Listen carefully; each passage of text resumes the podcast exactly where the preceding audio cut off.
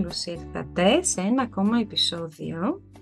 Είμαι η Δανάη και σήμερα είμαι εδώ με τη Σοφία Ροηλίδου.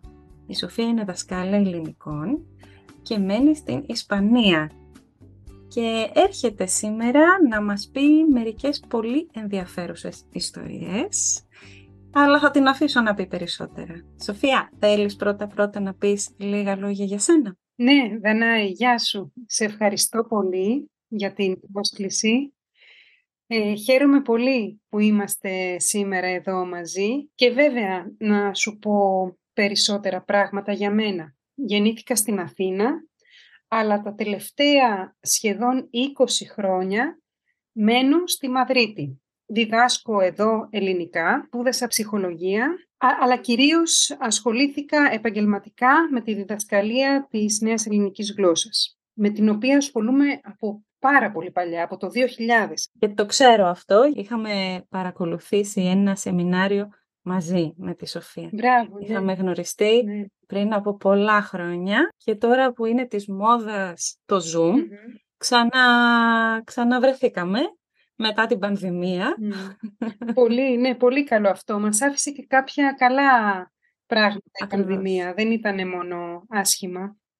Οπότε μένω στη Μαδρίτη, όπως ήδη είπα, και μου αρέσει πολύ και η μυθολογία. Και γενικά η μυθολογία, αλλά και η ελληνική μυθολογία πιο συγκεκριμένα, που την ξέρω και πιο καλά. Αφού λοιπόν συζητούσαμε για τη Μαδρίτη πριν και μου είπες, κάτι που παρατηρώ είναι, και επειδή ενδιαφέρομαι πολύ για τη μυθολογία, κάτι που παρατηρώ είναι η ελληνική μυθολογία να εξεπετάγεται μπροστά μου στους δρόμους και τα στενάκια της Μαδρίτης. Και μου είπες έτσι κάποιες ιστοριούλες πολύ ωραίες και θέλω να τις μοιραστείς εδώ. Θέλεις να μας πεις? Βεβαίως, έτσι είναι, όπως τα λες, Δανάη.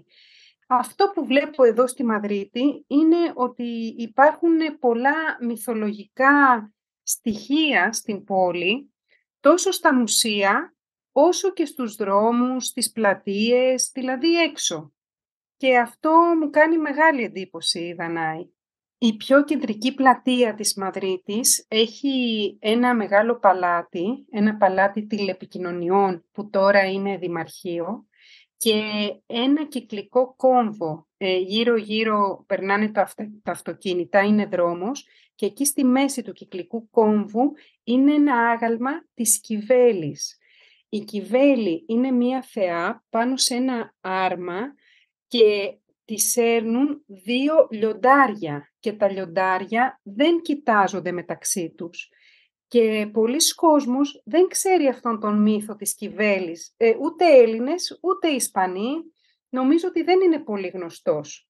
Να σου πω την αλήθεια και εγώ δεν το θυμάμαι. Ναι, γιατί η Κυβέλη είναι λίγο μία ξένη θεά, είναι πιο πολύ από τη Μικρασία. Στη δικιά μας μυθολογία ήταν πιο πολύ η Ρέα. Η Ρέα ήταν κόρη, βασικά όπως θα θυμάσαι από την κοσμογονία, δηλαδή πώς φτιάχτηκε ο κόσμος, ήταν πρώτα απ' όλους η γη, η Γαία.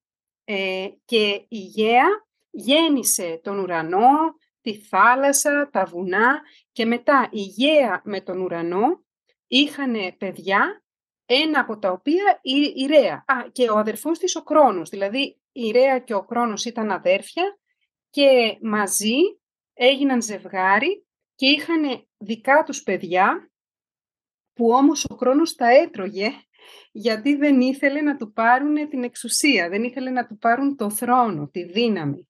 Οπότε έτρωγε τα παιδιά. Και όμως η Ρέα γλίτωσε ένα παιδί, τον Δία. Δηλαδή, αντί να δώσει το Δία στον Κρόνο, του έδωσε μία πέτρα έτσι φασκιωμένη, δηλαδή μέσα σε πανιά, και ο Κρόνος το έφαγε, νόμιζε ότι ήταν ο Δίας, αλλά τον Δία τον πήγε σε ένα βουνό της Κρήτης. Και όταν ο Δίας μεγάλωσε, πήρε την εξουσία από τον πατέρα του, πήρε το θρόνο και έγινε ο βασιλιάς των θεών και των ανθρώπων, δηλαδή όλου του κόσμου.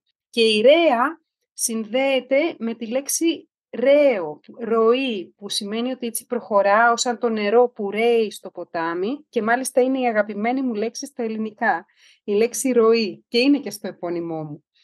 Οπότε ήθελα να πω ότι για εμάς η Ρέα ήταν στη Μικρασία η Κυβέλη. Δηλαδή ουσιαστικά είναι η πιο παλιά θεά της φύσης. Της άρεσε το κυνήγι, τα ζώα, τα δέντρα. Πολύ, σαν να λέμε έτσι, η πρωτόγονη θεά. Ακριβώς, η πιο πρωτόγονη θεά, ναι. Mm. Και τώρα ερχόμαστε στην ιστορία με την Αταλάντη. Η Αταλάντη ήταν μια κοπέλα που μεγάλωνε και της άρεσε επίσης πολύ το κυνήγι και δεν ήθελε να παντρευτεί κανέναν. Και ήθελε να είναι ιέρια στο ναό της Άρτεμις, δηλαδή της θεάς του κυνηγιού, της φύσης. Λοιπόν, και ήταν πολύ καλή στα αθλήματα, στο τρέξιμο. Οπότε ο πατέρας της της είπε ότι αν θέλει, μπορεί να παντρευτεί κάποιον που θα την νικήσει στο τρέξιμο. Και εκείνη δέχτηκε, γιατί θεωρούσε ότι ήταν πάρα πολύ καλή και πραγματικά εμφανίστηκαν πολλοί νέοι για να τρέξουν μαζί της και εκείνη τους περνούσε όλους και τους νικούσε όλους.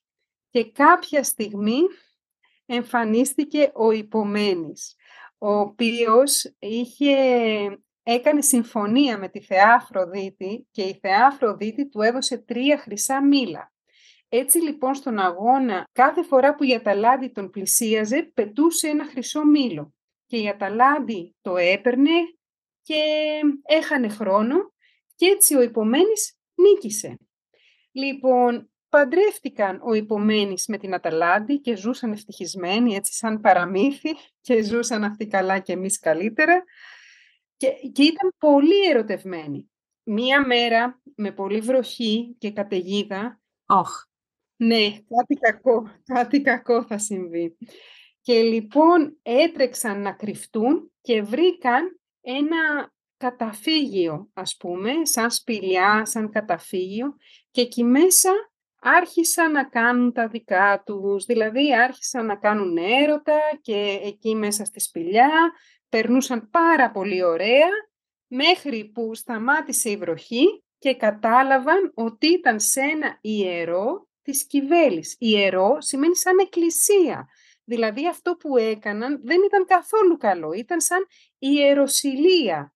Και η θεά Κυβέλη τους τιμώρησε και τους μεταμόρφωσε και τους 2 σε λιοντάρια και τους έβαλε στο άρμα της.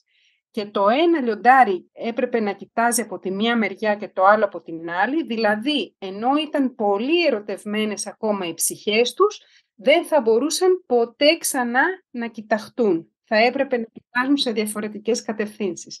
Και αυτό είναι το άγαλμα στο κέντρο της Μαδρίτης. Μάλιστα. Ναι. Πω, απίστευτο. Ναι, ναι. Και είπες, είναι στο κέντρο της Μαδρίτης και βρίσκεται σε κάποια πλατεία. Πού βρίσκεται? Είναι... δεν είναι ακριβώς πλατεία, είναι ένας κυκλικός κόμβος και λέγεται πλατεία της Κυβέλης. Εσείς έχετε εκεί στην Αμερική, στον Καναδά, υπάρχουν αγάλματα, μουσεία. Ναι, που να φέρνουν στο μυαλό την ελληνική μυθολογία, λες. Ναι. Να σου πω την αλήθεια, για την ελληνική μυθολογία δεν υπάρχει κάτι στο Τορόντο. Αν δεν κάνω λάθος, δεν υπάρχει τίποτα. Το μόνο που υπάρχει... Ούτε στην αρχιτεκτονική... Στην αρχιτεκτονική, ναι, ένας ιωνικός ρυθμός, ας πούμε, μπορεί να υπάρξει σε κάποια μεγάλα κτίρια, αλλά σε σχέση με τη μυθολογία συγκεκριμένα δεν υπάρχει τίποτα, αν θυμάμαι καλά. Σε σχέση με την αρχαιότητα, υπάρχει ένα μικρό δωμάτιο στο μουσείο στο Τορόντο, στο Royal Ontario Museum, που είναι το βασιλικό μουσείο του Οντάριο, και εκεί υπάρχουν λίγα εκθέματα. Κάτι άλλο όχι, δεν θα έλεγα. Όμως είμαι σίγουρη ότι υπάρχουν σε άλλες περιοχές της Βόρειας Αμερικής. Ίσως αν μας ακούνε από κάποιες πόλεις της Αμερικής να θυμηθούν κάποια μέρη ή αγάλματα ή δεν ξέρω. Αυτές οι αναφορές είναι έτσι, και έτσι όπως έλεγες σε αυτή την ιστορία με το μύθο της Κυβέλης, είναι πολύ ωραίο να βλέπεις τη σύνδεση που υπάρχει στην πόλη που μένεις, στην περιοχή που μένεις, ανάμεσα δηλαδή στην σύγχρονη εποχή και κάποια πιο παλιά, πιο αρχαία κουλτούρα. Σαν να υπάρχει έτσι μία συνέχεια. Και αυτό είναι πολύ γοητευτικό, νομίζω. Και φυσικά όταν είσαι, όπως εσύ, λάτρης της μυθολογίας, των ιστοριών, αυτό είναι πολύ ωραίο. Για εμένα είναι ξεκάθαρο ότι η ελληνική μυθολογία είναι μία πηγή έμπνευσης και πάντα μας δίνει υλικό για ιστορίες, μας δίνει τροφή για σκέψη, για να σκεφτόμαστε. Όπως για παράδειγμα και η μύθη του Αισόπου, που είναι ένα άλλο μεγάλο κεφάλαιο για εμάς που δουλεύουμε στο σχολείο, που διδάσκουμε ελληνικά, που είμαστε στην εκπαίδευση. Είναι πολύ μύθη, πολύ διδακτική και πάρα πολύ όμορφη. Δηλαδή, μαθαίνεις πράγματα μέσα από τα παραμύθια. Αυτό είναι πολύ όμορφο για μένα. Την επόμενη φορά θα μας πεις και μύθους του Αισόπου. Βεβαίως. Να σε ευχαριστήσω πάρα πολύ, Σοφία, για τη σημερινή κουβεντούλα και τις πάρα πολύ όμορφες ιστορίες που μοιράστηκες. Εγώ ευχαριστώ, Δανάη. Πέρασα πάρα πολύ ωραία και ανυπομονώ για το επόμενο επεισόδιο. Και εγώ θα χαρώ πολύ να σε ξανακούσω και εγώ προσωπικά και να σε ξαναδώ.